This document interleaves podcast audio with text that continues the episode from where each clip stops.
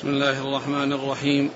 الحمد لله رب العالمين، والصلاة والسلام على عبد الله ورسوله نبينا محمد وعلى آله وصحبه أجمعين، أما بعد، فيقول الحافظ ابن حجر العسقلاني رحمه الله تعالى في كتابه بلوغ المرام من أدلة الأحكام: باب النفقات. عن عائشة رضي الله عنها أنها قالت: دخلت هند بنت عتبة امرأة أبي سفيان رضي الله عنهما على رسول الله صلى الله عليه وآله وسلم فقالت: يا رسول الله، إن أبا سفيان رجل شحيح لا يعطيني من النفقة ما يكفيني ويكفي بني إلا ما أخذت من ماله بغير علمه، فهل علي في ذلك من جناح؟ فقال: خذي من ماله بالمعروف ما يكفيك ويكفي بنيك. متفق عليه. بسم الله الرحمن الرحيم. الحمد لله رب العالمين، وصلى الله وسلم وبارك على عبده ورسوله نبينا محمد وعلى آله وأصحابه أجمعين. أما بعد، يقول الحافظ ابن حجر العسقلاني رحمه الله في كتابه بلوغ المرام: باب النفقات. المقصود بالنفقات أي الواجبة لمن يلزمه مؤونته ومن يلزمه النفقة عليه، يعني سواء كان من الأبناء والبنين والزوجات والآباء والأمهات، وكذلك أيضا ما يتعلق بالمملوكين، وكذلك ما يتعلق بالحيوانات التي هي له، فإن الواجب على كل إنسان أن يقوم بما أوجب الله عليه من النفقة لهؤلاء جميعا. وذكر هذا الحديث المتعلق بنفقة الزوجة وأولادها عن هند امرأة أبي سفيان رضي الله تعالى عنهما أنها جاءت إلى النبي صلى الله عليه وسلم وقالت: إن أبا سفيان رجل شحيح، وأنه لا يعطيها من ما يعطيها ويعني ما يكفيها وولدها، وأنها تستأذن بأن تأخذ من ماله من غير علمه، يعني ما يحصل به كفايتها وكفاية أولادها. فأجابها النبي عليه الصلاة والسلام بأنها تأخذ ما يكفيها وولدها بالمعروف، وهو المتعارف عند الناس فيما يكون لمثل أبي سفيان لامرأته، لأن الناس يتفاوتون في النفقات، منهم من يكون يعني موسرا فينفق على حسب يسره، ومنهم من كان معسرا على حسب عسره، ومنهم ما يكون وسطا بين ذلك فينفق على حسب ما يقدر عليه. وأخبرت أن أبا سفيان أنه فيه شح، وأنه لا يعطيها ما يكفيها، وفي هذا وهو يدل على أنه يعطيها شيء ولكنه لا يكفيها، لأنها قالت: لا يعطيني ما يكفيني، فالإعطاء موجود وحاصل، ولكن فيه شيء من القصور، يعني فيما تحتاجه إليه ويحتاجه أولادها. فأفتاها رسول الله صلى الله عليه وسلم بأنها تأخذ من ماله من غير علمه ما يكفيها هي ولدها، ولكن هذا الأخذ بالمعروف لا يكون فيه زيادة، ولا يكون فيه ظلم، ولا يكون فيه تبذير، ولا يكون فيه إسراف، وإنما يكون على قدر الكفاية، على قدر الكفاية. وما جاء في أوله من أنه وصف بأنه شحيح، هذا يعتبر من الغيبة، يعني يعتبر مثله من الغيبة، ولكنها استثني من الغيبة أمور تعتبر سائغة وجائزة، كهذا الذي حصل عند الاستفتاء، وكذلك ما يكون عند القاضي، فإنه يجوز للإنسان أن يذكر خصمه بأنه ظلمه، وأنه عمل فيه كذا، وأنه عمل فيه كذا. ولهذا جاء في الحديث الذي سبق: أن من ربنا لي الواجد ظلم يحل عرضه وعقوبته. لي الواجد يعني مطل الغني ظلم، يحل عرضه بأن يتكلم فيه، وأن يعني يذمه وأن يقول ظلمني وأن يقول أخذ حقي أو أخر علي حقي, وعقوبته بأن يسجن ويؤدب حتى يؤدي الشيء الذي هو واجب عليه, وذلك لأنه واجد. أما إذا كان واجدا فمعلوم أن ما قال الله عز وجل وإن كان ذو عسرة فنظرة إلى ميسرة, وإنما الكلام في من يكون قادرا.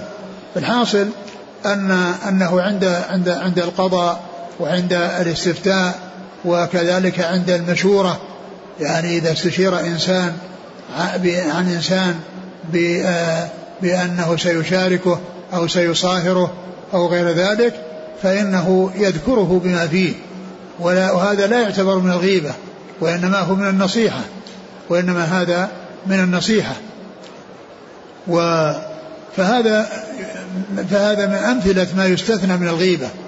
وقد ذكر العلماء يعني ما يستثنى من الغيبة, وذكروها في المصطلح, وذكروها أيضا في بعض الكتب, مثل النووي رحمه الله في كتاب رياض الصالحين لما جاء عند الغيبة ذكر الأشياء التي هي مستثنات من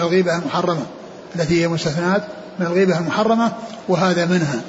ثم إن هذا الذي حصل من رسول الله صلى الله عليه وسلم إنما هو استفتاء وليس بقضاء, لأن القضاء لا بد فيه من الدعوة, مدعي ومدعى عليه. وأما بالنسبة للفتوى فإنها ليست كذلك, ولهذا فهي سألت ولم يطلب الرسول صلى الله عليه وسلم أبا سفيان ليأتي أو يعني يحصل في مخاصمة بينهما أو مرافعة, وإنما سألته وأخبرها وأفتاها بأن لها تأخذ ما يكفيها ولكن بالمعروف. نعم. وعن طارق المحاربي رضي الله عنه قال قدمنا المدينة فإذا رسول الله صلى الله عليه وسلم قائم على المنبر يخطب الناس ويقول يد المعطي العليا وابدأ بمن تعول أمك وأباك وأختك وأخاك ثم أدناك فأدناك. رواه النسائي وصححه ابن حبان والدارقطني. ثم ذكر هذا الحديث عن النبي صلى الله عليه وسلم أنه طارق المحاربي أنه قدم المدينة فرأى النبي صلى الله عليه وسلم عن البر يخطب الناس ويقول اليد العليا يد المعطي العليا ويد الآخذ السفلى. وقد جاء يعني ذلك في حديث صحيحة حيث قال عليه الصلاة والسلام اليد العليا خير من اليد السفلى وابدأ بمن تعول, اليد العليا خير من اليد السفلى. وقال اليد العليا يعني هي المعطية والسفلى هي الآخذة, ومعلوم أن هذا العلو حسي ومعنوي لأنه من حيث الحس أن هذا الذي يعطي يده من فوق, وهذا الذي يأخذ يعني يضع يده من تحت, فيضع الشيء المعطى من اليد العليا ليقع في اليد السفلى. ومن حيث المعنى لا شك أن الآخذ وأن الذي يحصل منه البذل ويحصل منه الإحسان يعني أولى وخير من السائل وخير من المعطى. وقد قال كما قلت في حديث حكيم بن حزام اليد العليا خير من السفلى ولا يبدأ بمن تعول. وهنا ذكر اليد العليا يد المعطي العليا ويد المعطى السفلى.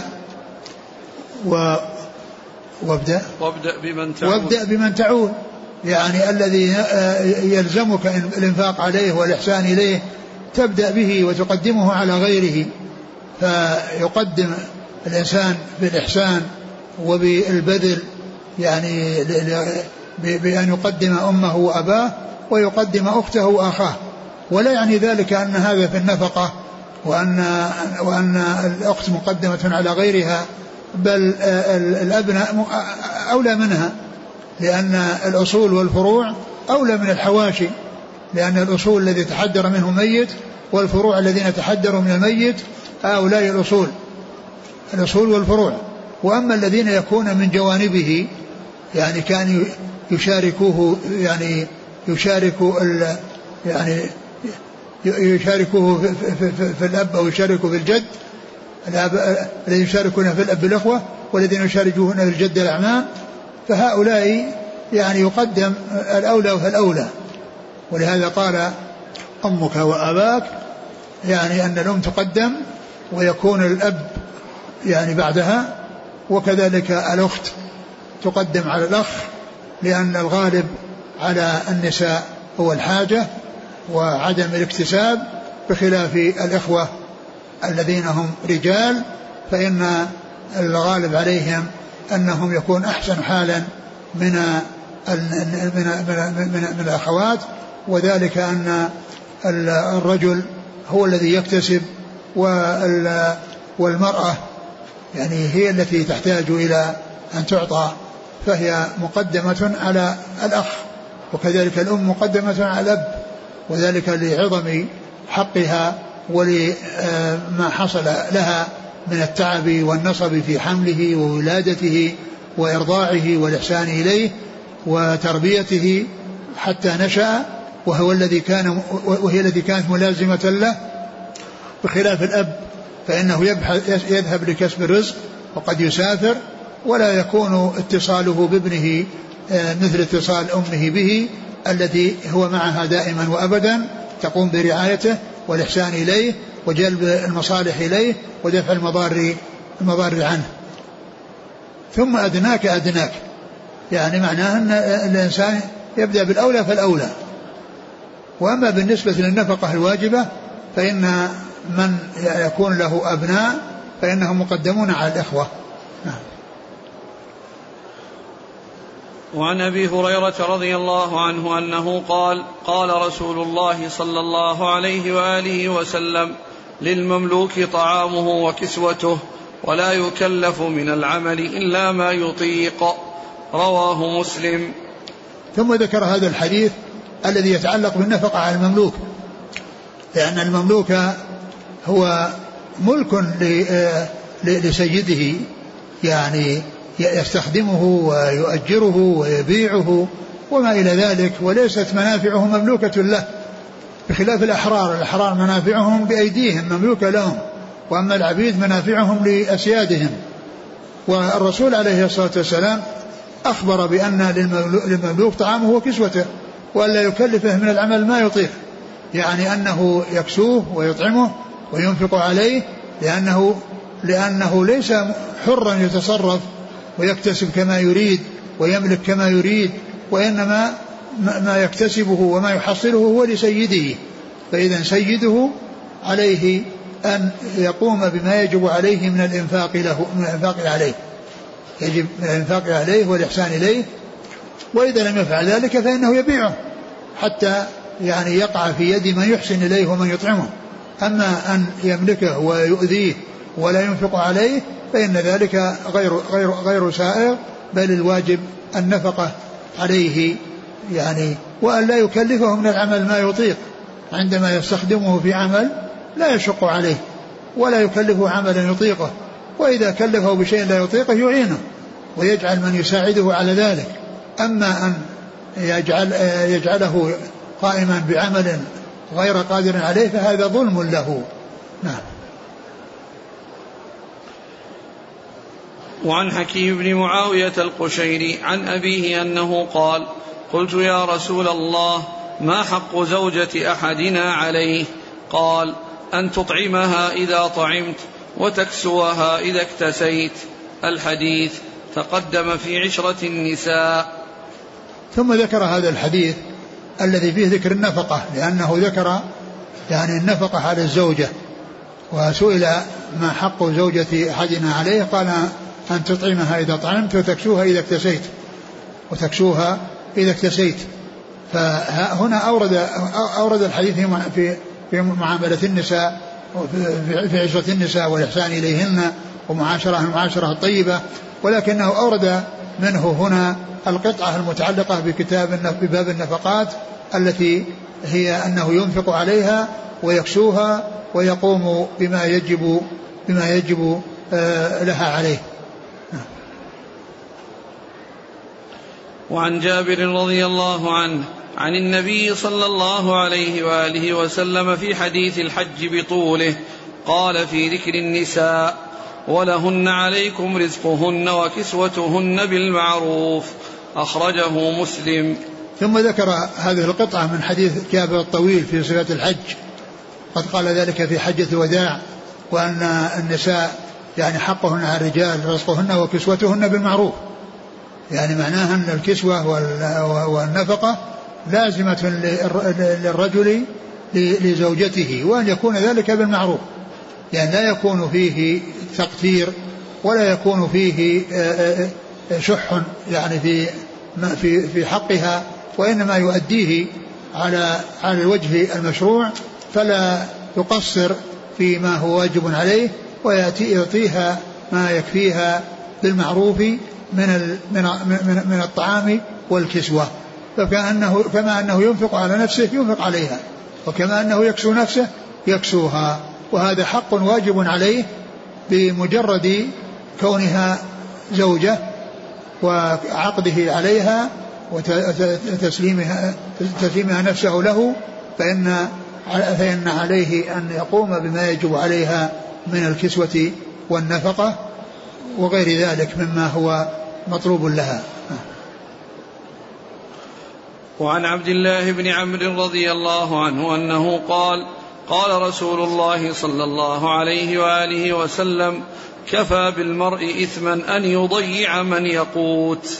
رواه النسائي، وهو عند مسلم بلفظ: أن يحبس عمن يملك قوته. ثم ذكر هذا الحديث: كفى بالمرء إثما أن يضيع من يقوت.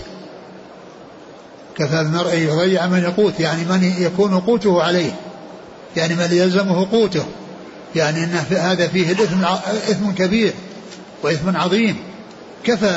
كفى أن يكون له من الإثم أن يضيع من يقوت، هذا كافيا. لو لم يحصل منه يعني أمور أخرى يعني يأثم فيها، فإن هذا الإثم الحاصل من تضييع من يقوت يكون كافيا. وهذا فيه بيان أهمية الإحسان إلى من يجب له عليه نفقة، وعدم التقصير في ذلك، وأنه إذا ضيع ذلك وأهمل ذلك فإنه يكون آثما، بل ويكون إثمه كبيرا، يعني لو لم يكن عندهم من الإثم إلا هذا لكان كافيا. ثم ذكر الحديث الذي في مسلم الذي هو بمعناه إيش قال؟ أن يحبس عمن يملك قوته. أن يحبس عمن يملك قوته، يعني الذي يجب عليه يعني الإنفاق عليه، يعني فعليه أن يقوم بما يجب عليه يعني لذلك. فالحديثان الأول الذي في صحيح مسلم والذي قبله كلهما بمعنى واحد، إلا أن هذا يعني حديث مسلم أن يحبس عمن يملك قوته، نعم، يعني كفى به إثما يحبس عمن يملك قوته، نعم. وعن جابر رضي الله عنه يرفعه: في الحامل المتوفى عنها قال: لا نفقة لها. أخرجه البيهقي ورجاله ثقات، لكن قال: المحفوظ وقفه. وثبت نفي النفقة في حديث فاطمة بنت قيس كما تقدم. رواه مسلم. هذا الحديث يتعلق بالحامل التي توفي عنها زوجها، يعني هل يعني لها نفقة، هل لها نفقة أو ليس لها نفقة. معلوم أن المال إذا مات الميت فإنه يكون ميراثا بمجرد الموت، ومعلوم أن المرأة تكون أسوة الورثة وتكون من جملة الورثة، فهي لا تعطى يعني نفقة، وإنما تعطى، وإنما تأخذ حقها من الميراث وتنفق على نفسها، لأن المال صار مشتركا يعني ليس خاصا بها، وإنما هو الميراث الذي يكون يعني على حسب ما فرض الله عز وجل. فهذا فيه أنه لا يقال أنه ينفق عليها من المال وأنها ينفق عليها من التركة حتى تضع، ليس الأمر كذلك، وإنما هي تأخذ حقها وتنفق على نفسها منه.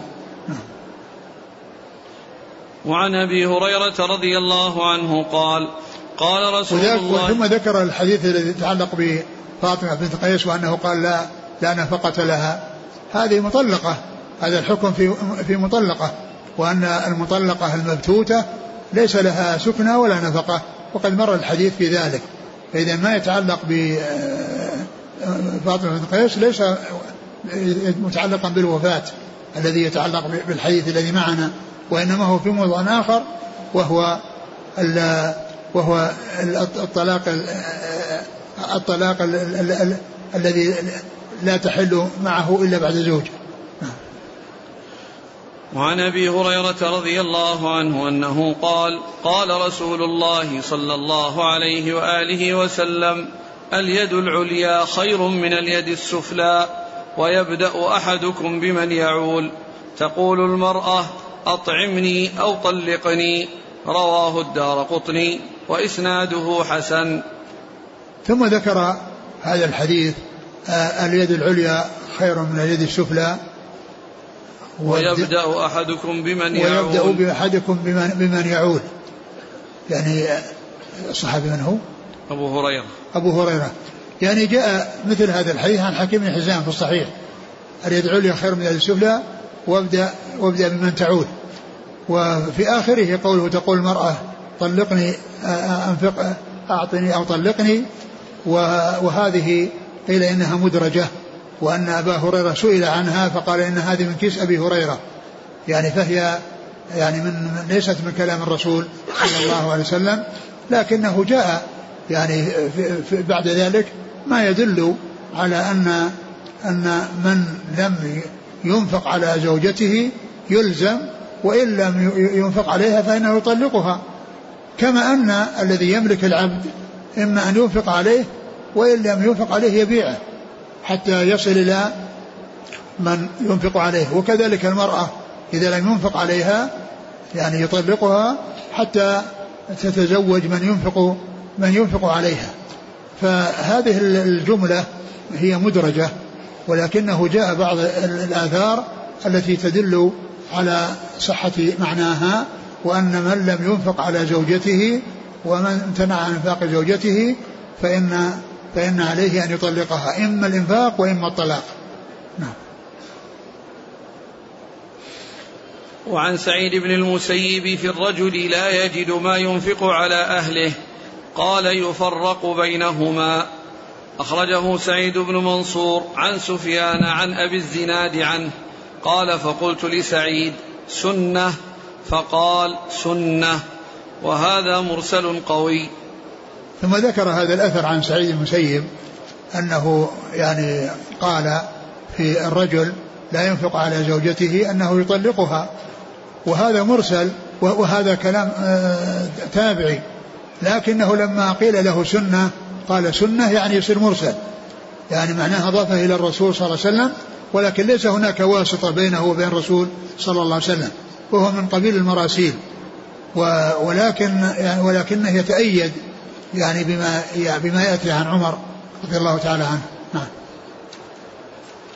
وعن عمر رضي الله عنه أنه كتب إلى أمراء الأجناد في رجال غابوا عن نسائهم أن يأخذوهم بأن ينفقوا أو يطلقوا، فإن طلقوا بعثوا بنفقة ما حبسوا. أخرجه الشافعي ثم البيهقي بإسناد حسن. ثم ذكر هذا الأثر عن عمر رضي الله عنه أن بعض الرجال أنه كتب إلى أمراء الأجناد في رجال غابوا عن نسائهم سنتين، لا، في رجال غابوا عن نسائهم أن يأخذوهم. نعم، في رجال غابوا عن نسائهم أن يأخذوهم، يعني بأن يلزموهم بأن ينفقوا عليهن أو يطلقوهن، وإذا طلقوهن فإنهم يدفعون أجرة يدفعون نفقة ما مضى الذي قبل الطلاق, لأن النفقة ثابتة ما دامت في عصمته, وإذا كان لم ينفق فإنه يلزم بأن يدفع الشيء الذي هو مستحق عليه وهذا الأثر عن عمر رضي الله عنه, وكذلك المرسل الذي عن سعيد بن المسيب يدل على أن الزوج أنه لا يهمل زوجته ويتركها عالة تتكفف الناس, وإنما عليه أن ينفق عليها, وإن لم ينفق فإنه يطلقها حتى تتمكن من الزواج وتتمكن من حصول من ينفق عليها. وعن أبي هريرة رضي الله عنه قال: جاء رجل إلى النبي صلى الله عليه وآله وسلم فقال: يا رسول الله, عندي دينار. قال: أنفقه على نفسك. قال: عندي آخر. قال: أنفقه على ولدك. قال: عندي آخر. قال: أنفقه على أهلك. قال: عندي آخر. قال: أنفقه على خادمك. قال: عندي آخر. قال: أنت أعلم. أخرجه الشافعي واللفظ له وأبو داود, وأخرجه النسائي والحاكم بتقديم الزوجة على الولد.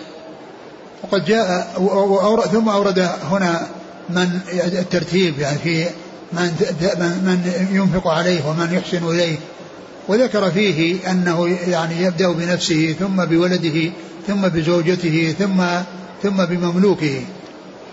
وقد جاء في بعض الروايات تقديم الزوجة على الأولاد, وجاء يعني في صحيح مسلم يعني في حديث تقديم الزوجة على غيرها, وأنه بعد الإنفاق على نفسه ينفق على زوجته وثم يعني على يعني مملوكه, وذلك أن الزوجة إذا لم ينفق عليها فتطالب بالطلاق, والمملوك إذا لم ينفق عليه فإنه يباع. فالزوجة لا بد من نفقة عليها, وإذا لم ينفق فإن لها حق المطالبة بالطلاق, والمملوك كذلك إذا لم ينفق عليه له حق المطالبة بالبيع. فإذا هذا الحديث في تقديم الأولاد, ولكنه جاء في بعض الروايات وفي صحيح مسلم أيضا تقديم الزوجة على الأولاد, تقديم الزوجة على غيرها. نعم. وعن بهز بن حكيم عن أبيه عن جده رضي الله عنه أنه قال: قلت: يا رسول الله, من أبر؟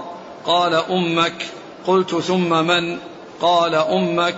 قلت: ثم من؟ قال: أمك. قلت: ثم من؟ قال: أباك, ثم الأقرب فالأقرب. أخرجه أبو داود والترمذي وحسنه.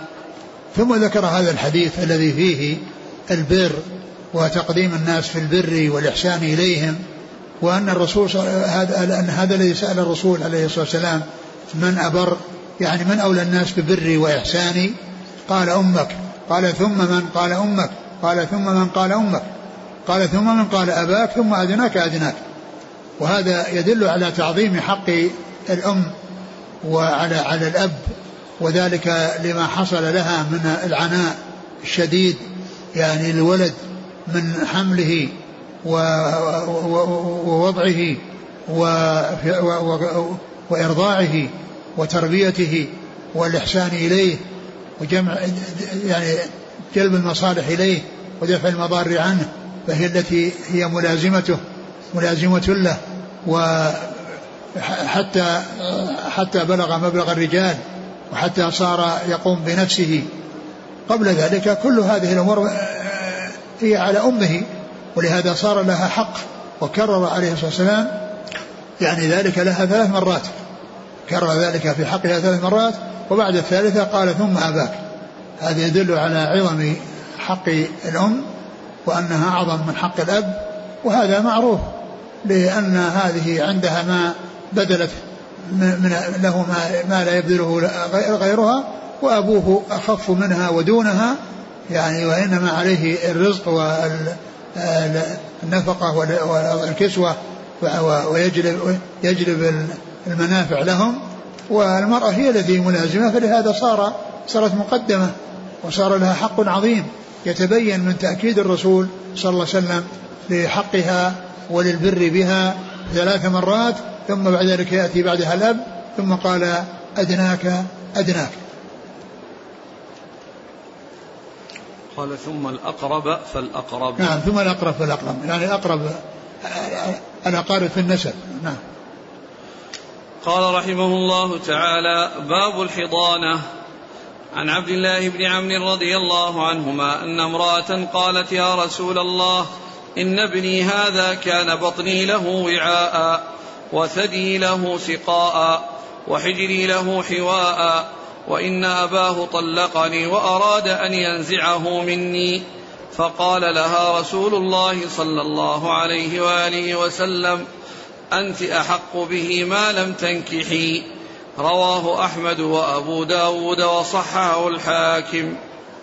ثم ذكر يعني باب الحضانة, والحضانة هي القيام بشؤون الطفل ويعني وجلب كل ما يعود عليه بالخير ودفع كل ما يعود عليه بالضرر. وأتى بأحاديث من هذا الحديث أن امرأة جاءت إلى النبي صلى الله عليه وسلم وقالت: إن ابني هذا, ومعها ابنها, وقالت: كان بطني له حواء, يعني في حال الحمل يعني كان يحويه, وثدي كان له سقاء, يعني معناه تسقيه من اللبن والحليب, وحجري له حواء, يعني أنها تضعه في حجرها حتى يحويه ويضمه.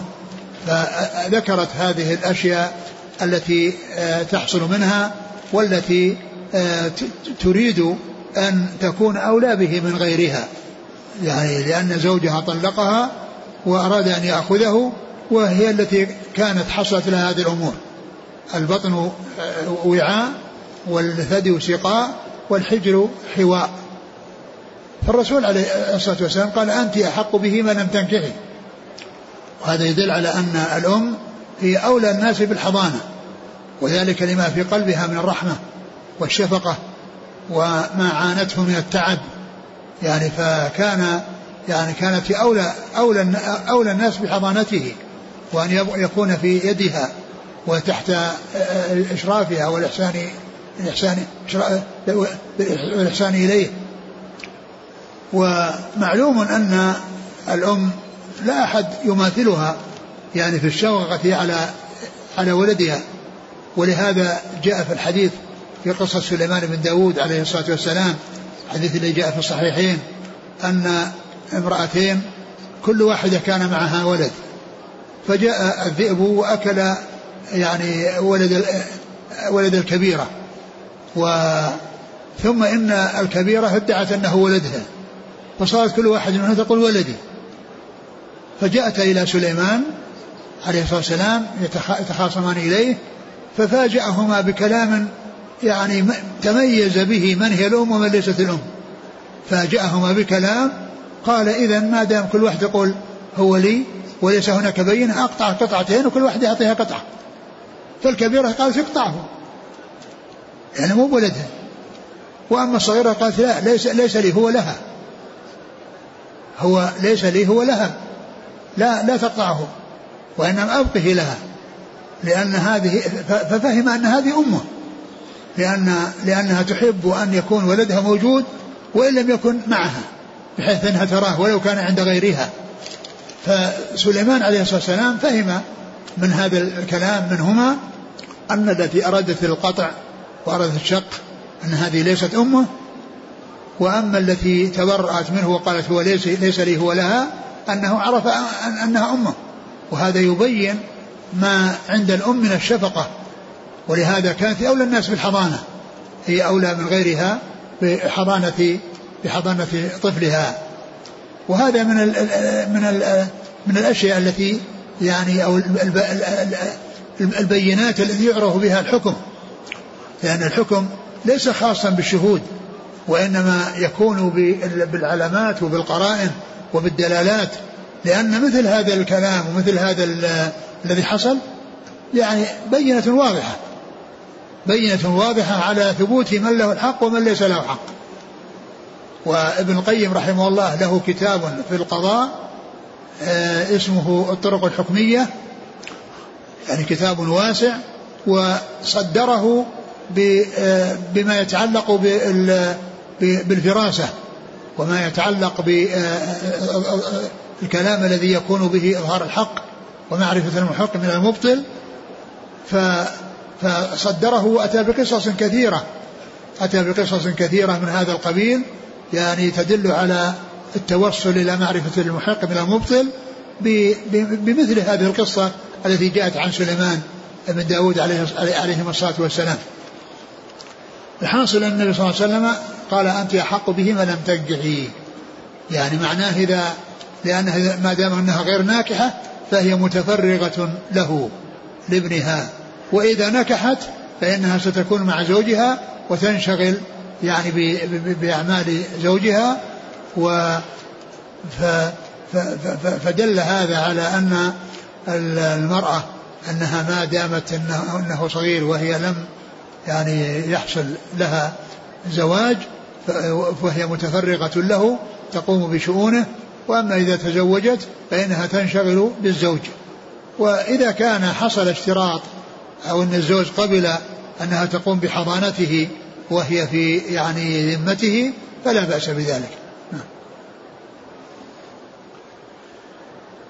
وعن أبي هريرة رضي الله عنه أن امرأة قالت يا رسول الله إن زوجي يريد أن يذهب بابني وقد نفعني وسقاني من بئر أبي عنبة، فجاء زوجها فقال النبي صلى الله عليه وآله وسلم يا غلام هذا أبوك وهذه أمك فخذ بيد أيهما شئت، فأخذ بيد أمه فانطلقت به. رواه أحمد والأربعة وصححه الترمذي.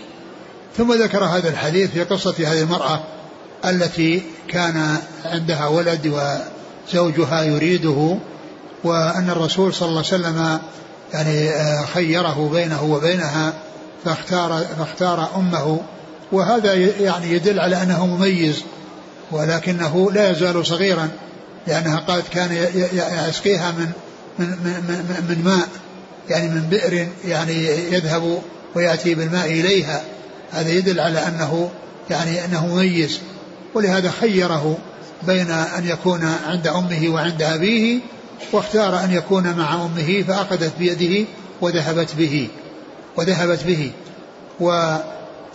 ومن المعلوم أنه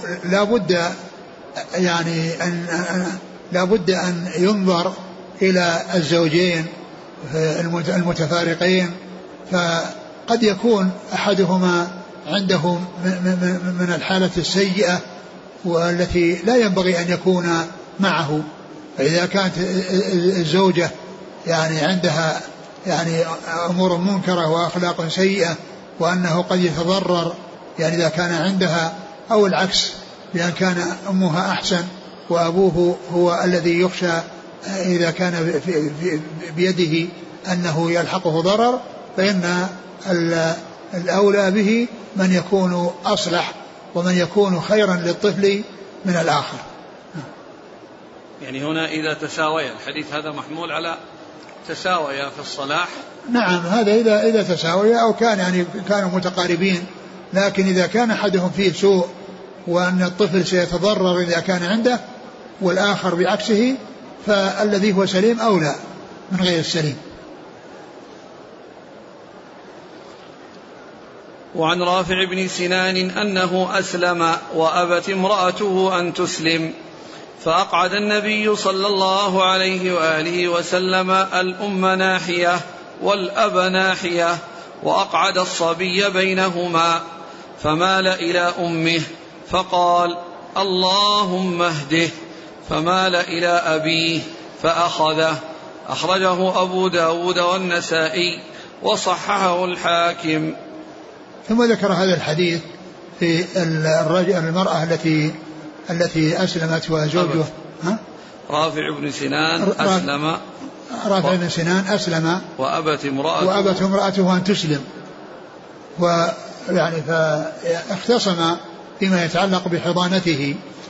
فالرسول عليه الصلاة والسلام جعل الأب في ناحية والأم في ناحية وجعل الطفل بينهما وقال اذهب إلى أيهما فمال إلى أمه. فالرسول قال اللهم اهده فانصرف إلى أبيه. وهذا يعني فيما يتعلق بالنسبة لكون أحد الأبوين كافرا. والقواعد الشرعية والنصوص يعني الشرعية تدل على أن المسلم أولى به, أن المسلم هو أولى به. يعني هذا الذي حصل من رسول الله صلى الله عليه وسلم فيه دعاء, وفيه يعني شيء اختص به صلى الله عليه وسلم, وهو أنه دعا وتغيرت حاله, وغير الرسول ليس مثله يعني في مثل هذه الحال, وإنما يكون الحكم للمسلم. فخير أبويه دينا هو الذي يكون معه الطفل, ولا تكون الولاية للكفار على المسلمين, وإنما تكون للمسلمين على الكفار. فلا تكون أمه وهي كافرة هي التي تلي أمره فتهوده أو تنصره أو تمجسه أو تجعله يتبعها في دينها. بل الحكم أن الطفل إذا كان بين أبوين أحدهما مسلم والثاني كافر فإنه للمسلم سواء كان ذكرا أو أنثى. وعن البراء بن عازب رضي الله عنهما أن النبي صلى الله عليه وآله وسلم قضى في ابنة حمزة لخالتها وقال الخالة بمنزلة الأم. أخرجه البخاري. وأخرجه أحمد من حديث علي رضي الله عنه فقال والجارية عند خالتها فإن الخالة والدة. ثم ذكر هذا الحديث الذي يتعلق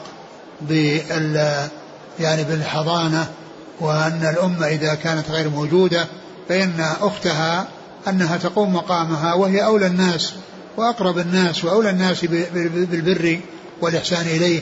وقد وصفها الرسول صلى الله عليه وسلم بأنها بمنزلة الأم, أنها بمنزلة الأم, وأنه قضى بها لخالتها يعني أنها تكون عند خالتها. فهذا يفيد بأن المرأة التي يعني هي من أقرب الناس إليها, وأنها يعني الطفل بحاجة إلى من يرعاه ويحسن إليه, فإن الخالة هي مقدمة على غيرها. وعن أبي هريرة رضي الله عنه أنه قال قال رسول الله صلى الله عليه وآله وسلم إذا أتى أحدكم خادمه بطعام فإن لم يجلسه معه فليناوله لقمة أو لقمتين. متفق عليه واللفظ للبخاري. وعن ابن عمر رضي الله عنهما عن النبي صلى الله عليه وآله وسلم أنه قال عذبت امرأة في هرة سجنتها حتى ماتت فدخلت النار فيها, لا هي أطعمتها وسقتها إذ هي حبستها, ولا هي تركتها تأكل من خشاش الأرض. متفق عليه. ثم ذكر هذين الحديثين اللذين لا علاقة لهما بالحضانة, أحدهما في الإنفاق على المملوك, والثاني في عدم حبس الحيوانات التي تكون في البيوت وتكون عند الناس ويحبسونها ولا ينفقون عليها. فإن الرسول صلى الله عليه وسلم في الحديث الأول أخبر بأن يعني عليه طعامه وعليه قوته وأنه يطعمه, وهذه وإذا لم يفعل فإنه يبيعه حتى يحصل من ينفق عليه. وهذه التي حبست الهرة ولم تطعمها يعني أساءت إليها حتى ماتت بسبب حبسها, فلا هي أطعمتها إذ حبستها ولا هي تركتها تأكل من خشاش الأرض. والاتيان بهذين الحديثين في هذا الباب للإشارة, إذا كان يعني حبس المملوك وعدم الإنفاق عليه يعني بهذا يعني من أعظم فيه مضرة, وكذلك حبس الهرة وعدم الإحسان إليها فيه مضرة, فإن بقاء الطفل يعني في الحضانة ثم لا يحسن إليه فهو أشد من ذلك وأعظم من ذلك, أعظم جرما وأعظم إثما إذا حصل الإساءة إليه, لأنه إذا كان هذا في المملوك وهذا في الحيوانات, وأن الإنسان يعذب إذا حبس ولم ينفق, فإن حضانة الصبي والإحسان إليه وعدم تعريضه للإساءة أنه من باب أولى, فهو أخطر وأشد. فالحديثان لا وجه لهما في إدخالهما في باب الحضانة إلا من ناحية القياس الأولى, يعني وأنه إذا كان يعذب من من حبس هرة فإنها تعذب, وكذلك من لم ينفق على مملوك حبسه في في في في ولايته عليه ولم ينفق عليه فلم يبيعه حتى فلم ينفق عليه حتى يحصل ما يريد, ولم يبيعه حتى ينتقل إلى من يحسن إليه ويقوم بإطعامه, فهذا إرادة من جهة من باب الأولى, لأنه إذا كان هذا عذب وهؤلاء يعذبوا فمن يكون مسيئا إلى الطفل الذي في حضانته وأن يلحقه ضرر بسببه فإنه يكون أعظم جرما وأعظم إثما. والله تعالى أعلم, وصلى الله وسلم وبارك على عبده ورسوله نبينا محمد وعلى آله وأصحابه أجمعين. وبوقوفنا على كتاب الجنايات نتوقف عن التدريس, ونسأل الله عز وجل أن يوفقنا جميعا لما يرضيه وأن يجعلنا ممن يتبع قوله فيتبع أحسنه, إنه سبحانه وتعالى جواد كريم. وصلى الله وسلم وبارك على عبده ورسوله نبينا محمد وعلى آله وأصحابه أجمعين. جزاكم الله خيرا وبارك الله فيكم, ألهمكم الله الصواب ووفقكم للحق, شفاكم الله وعافاكم ونفعنا الله بما سمعنا, غفر الله لنا ولكم وللمسلمين أجمعين, آمين. نعلن للإخوة بأنه سوف يدرس الشيخ عبد الرزاق العباد في هذا المكان من يوم الأحد بعد صلاة المغرب إن شاء الله في كتاب رسائل في التوحيد للشيخ محمد بن عبد الوهاب رحمه الله, والكتاب يوزع كل يوم من الساعة 5:30 مساء إلى أذان المغرب بمكتب التوعية رقم 2 مخرج الساحات الجنوبي بجوار المحكمة. يقول السائل: إذا كان للمرأة دخل من المال وبخلت على زوجها وهو محتاج, فهل له أن يأخذ منها بالمعروف بدون إذنها؟ ليس الأمر كذلك, يعني لا يقال أن المرأة كمان لها تأخذ فيعني فالزوج له يأخذ. الزوج منفق وليس منفقا عليه حتى يأخذ, الزوج هو المنفق وليس المنفق عليه, أما هذه المنفق عليها, ولهذا حتى لو كانت غنية يعني أو كان عندها مال فإن الزوج ينفق عليها, لأن هذا حق واجب على للزوج على زوجته, لزوجها على زوجها بأنه ينفق عليها. أما العكس فليس له أن يأخذ من مالها. يقول: الخيرية في المعطي هل هي فقط في جهة النفقة الواجبة أو تعم حتى في الدين مثلا والإعطاء؟ معلوم أن الخيرية ليست خاصة بالنفقة بل تكون بالإعطاء, لأن هذا شيء واجب, ولا يقال أن فيه منه ولا فيه يعني هذا حق لازم له واجب عليه, ولكن يعني الذي يسأل والذي يعطي والذي يعطى لا شك أن هذا أنه داخل فيه دخول أولي, لأن هذا هو الإحسان, أما ذاك شيء واجب, لكنه وإن كان واجبا فإن الإنسان إذا احتسب ما ينفق فإنه يؤجر عليه. الإنسان إذا أنفق على أهله محتسبا الأجر وإن كان واجبا فهو مأجور عليه. أما إذا لم ينفق على أهله إلا بقضاء القاضي وحكم الحاكم فإنه لا يحصل أجرا, لأنه ما أنفق يعني يريد أجر, وإنما أنفق بحكم الحاكم, وإلا فإنه لا يريد أن يحصل منه شيء.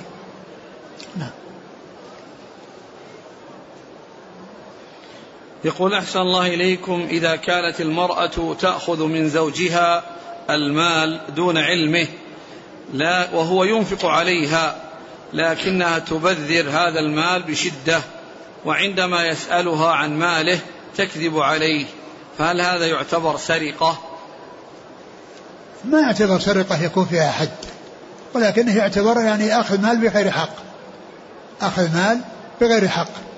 وأيضا جمعت بين كونها أخذ مال بغير حق كونها تكذب، فجمعت بين مصيبتين، يعني أخذ مال بغير حق وكذب، فجمعت بين خصلتين ذميمتين.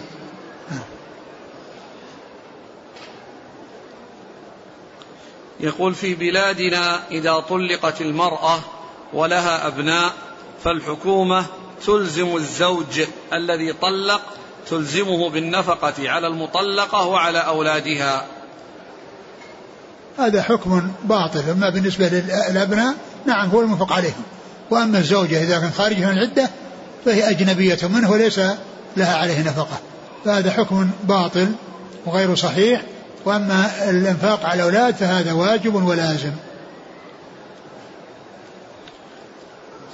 يقول إن أبي لا يعطي والدتي من المال منذ فترة طويلة، وهو متزوج بامرأة ثانية، فماذا تنصحني أن أفعل معه؟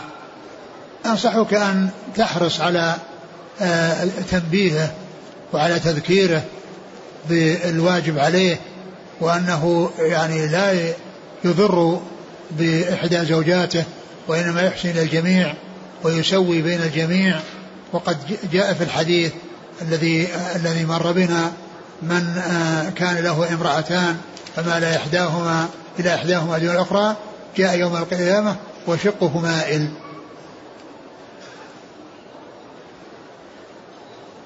يقول أيهما يقدم، النفقة على الزوجة أو على الوالدين؟ لا، على الزوجة، على الزوجة، لأن الزوجة إذا لم ينفق عليها طلبت الطلاق وما بقيت الزوجية.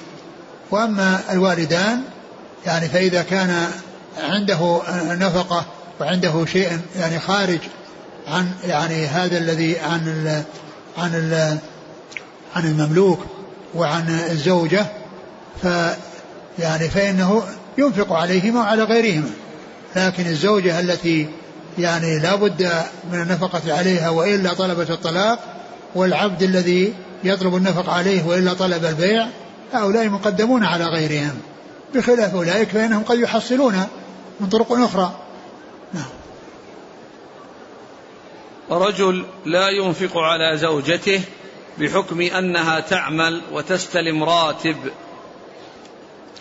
إذا اتفق معها على شيء من هذا وأنه لا ينفق عليها يعني بسبب يعني ذلك، المهم أن هذا يكون بالتفاهم بينهما.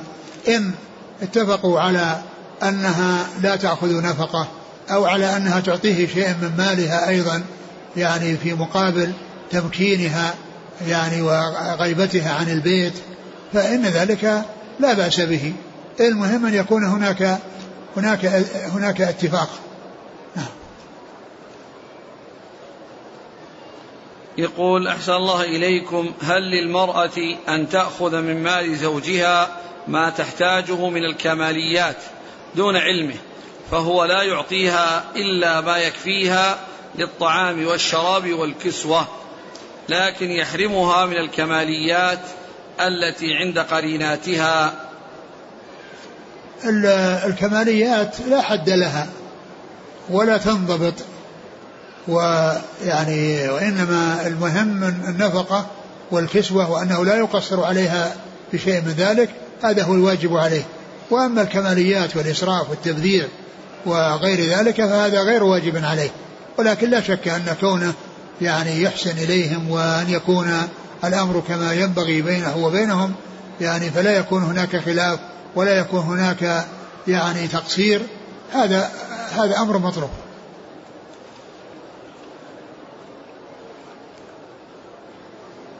يقول إذا طالبت المرأة بالفسخ واشترط عليها الزوج أخذ الأطفال، فهل له ذلك؟ أخذ الأطفال كما هو معلوم كما قال الرسول صلى الله عليه وسلم أنت أحق به ما لم ترضعي ما لم تنكحي أنت أحق به ما لم تنكحي. فهذا هو حكم رسول الله صلى الله عليه وسلم. وأما كونه يعني نعم إن كانت سيئة وأنها يعني بقاهم عندها في مضرة يعني هذا فكما قلنا أنه عندما يكون من أحسنهما للطفل وأنفعهما للطفل. يقول في الحديث الأخير عن المرأة التي دخلت النار في هرة هل يؤخذ منه تحريم قتل الهرة؟ نعم لا يجوز قتل الحيوانات إلا ما كان مؤذيا، ما آذى طبعا يقتل شرعا. أما الحيوانات الأخرى التي هي غير مؤذية لا, لا, لا تقتل، لا يجوز قتلها. يقول أحسن الله إليكم رفعت يدي بالدعاء بعد صلاة الفريضة فأنكر علي بعض الإخوة وقال لي إنها بدعة رغم أنني لا أفعل ذلك دائما، فما قولكم؟ رفع اليدين بالدعاء بعد الفريضة غير ثابت عن رسول الله صلى الله عليه وسلم لا قليلا ولا كثيرا، لأن الرسول عليه الصلاة والسلام هو الذي يصلي بالناس وهو إمام الناس في جميع الصلوات، ولم يأتي ما يدل على أنه رفع يديه بعد الصلاة. فإذن السنة ألا ترفع الأيدي، وأن رفعها يعني مخالف للسنة، وأن الإنسان لا يفعل ذلك لأنه لم يثبت عن الرسول صلى الله عليه وسلم لا قلة ولا كثرة. يقول أنا مقيم بفرنسا وزوجتي لا تريد الهجرة إلا إذا توفر منزل، ولدي أولاد أخشى عليهم، فما نصيحتكم؟ نصيحتي أنك تحرص على ترغيبها وعلى بيان فائدة الذهاب عن بلاد الكفار إلى بلاد المسلمين، وأن الإنسان يعني يحرص على أن لا يبقى بين الكفار وأن يذهب إلى بلاد المسلمين، ولا يلزم أن يعني يمكن يستأجر، أقول يستأجر ويبقى في الأجار يعني، ولا يلزم أنه لا يذهب إلا إذا اشترى منزلا أو حصل منزلا وسكن فيه. يقول أحسن الله إليكم لدينا مسجد في فرنسا والأذان يكون فقط داخل المسجد، فهل يجب علينا الأذان الأول أو فقط الأذان الثاني يكفي؟ في أي وقت، بالليل ولا الجمعة؟ لم يحدد، ما أدري، لكن بالنسبة يعني الأذان الأول يعني الأذان الجمعة فيها أذانان، أذان أول وأذان ثاني، والفجر فيه أذانان، لكن الأذان الأول ليس بلازم بالنسبة للفجر، والأذان الثاني هو المتعين.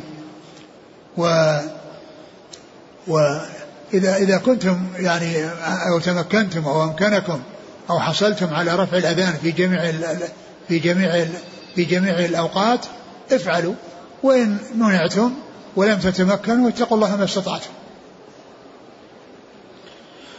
يقول بارك الله فيك، عندنا في بلادنا نظام الدولة يمنع البناء على الأراضي الزراعية، فهل يجوز لي أن أشتري قطعة زراعية لغرض البناء السكني حيث أنا محتاج إلى ذلك؟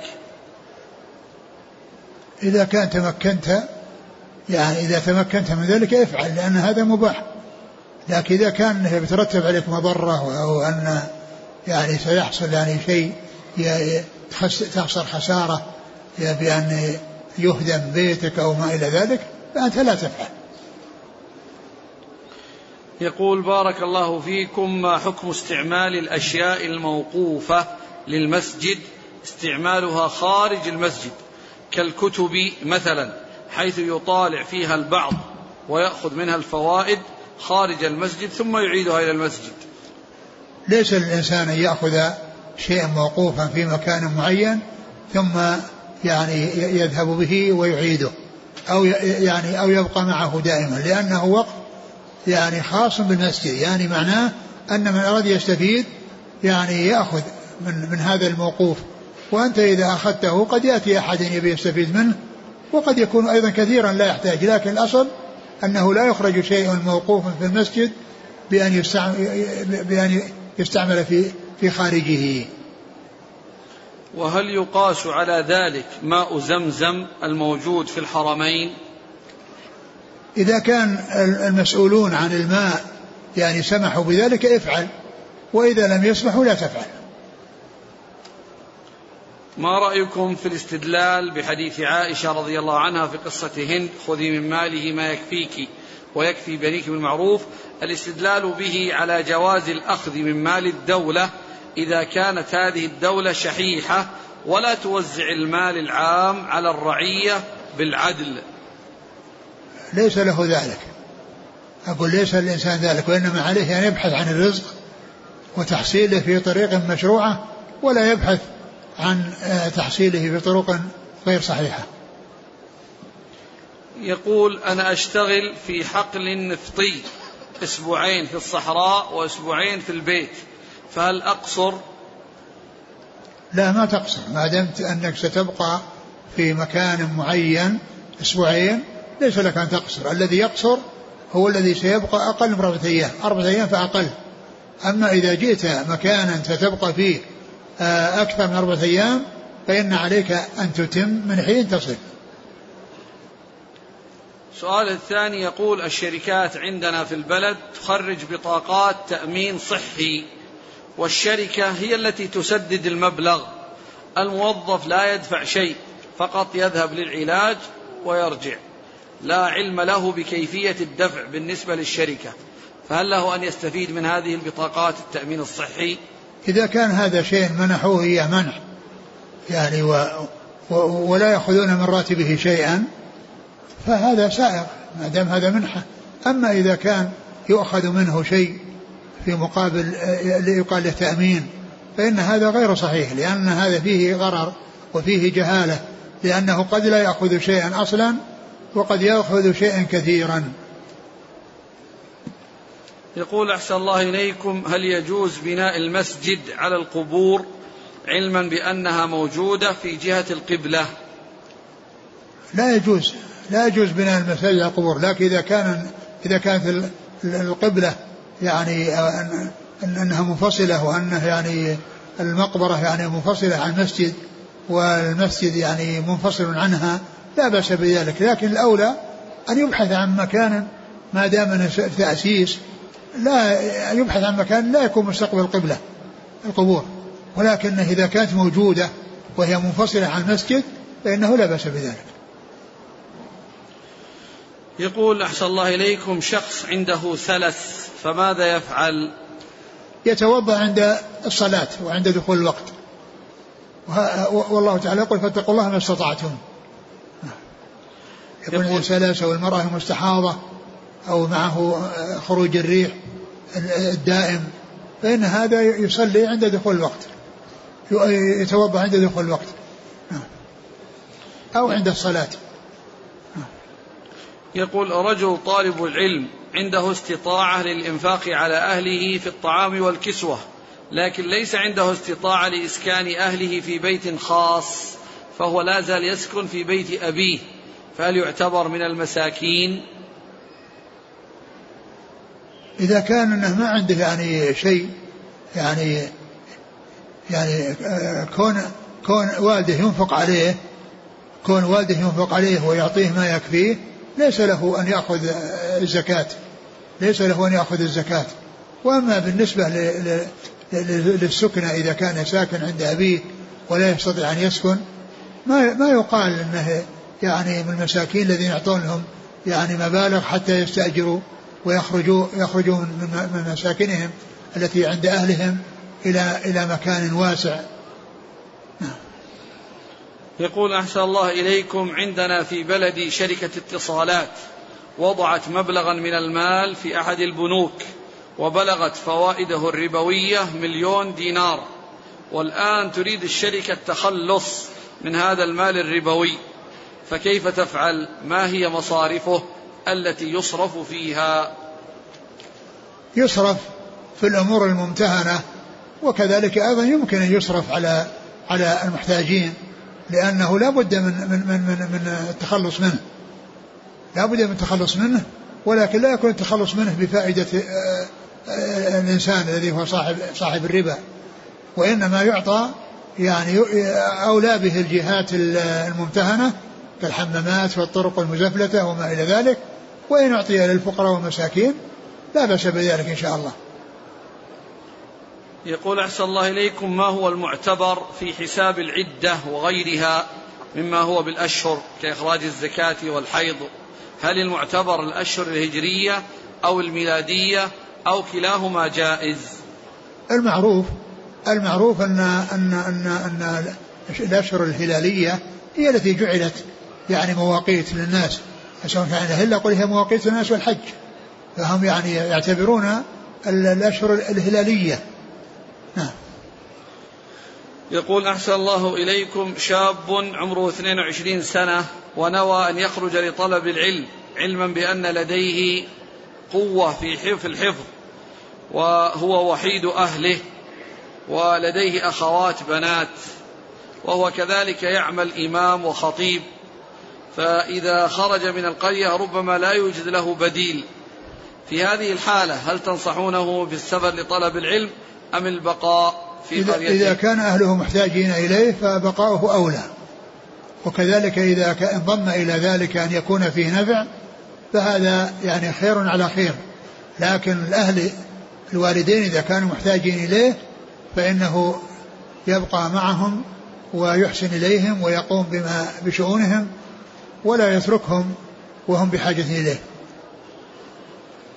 يقول من تفرغ لطلب العلم الشرعي لمدة محدودة ويأتيه المال بفضل ربه من غير سؤال، فهل يعاب على ذلك لتركه العمل الدنيوي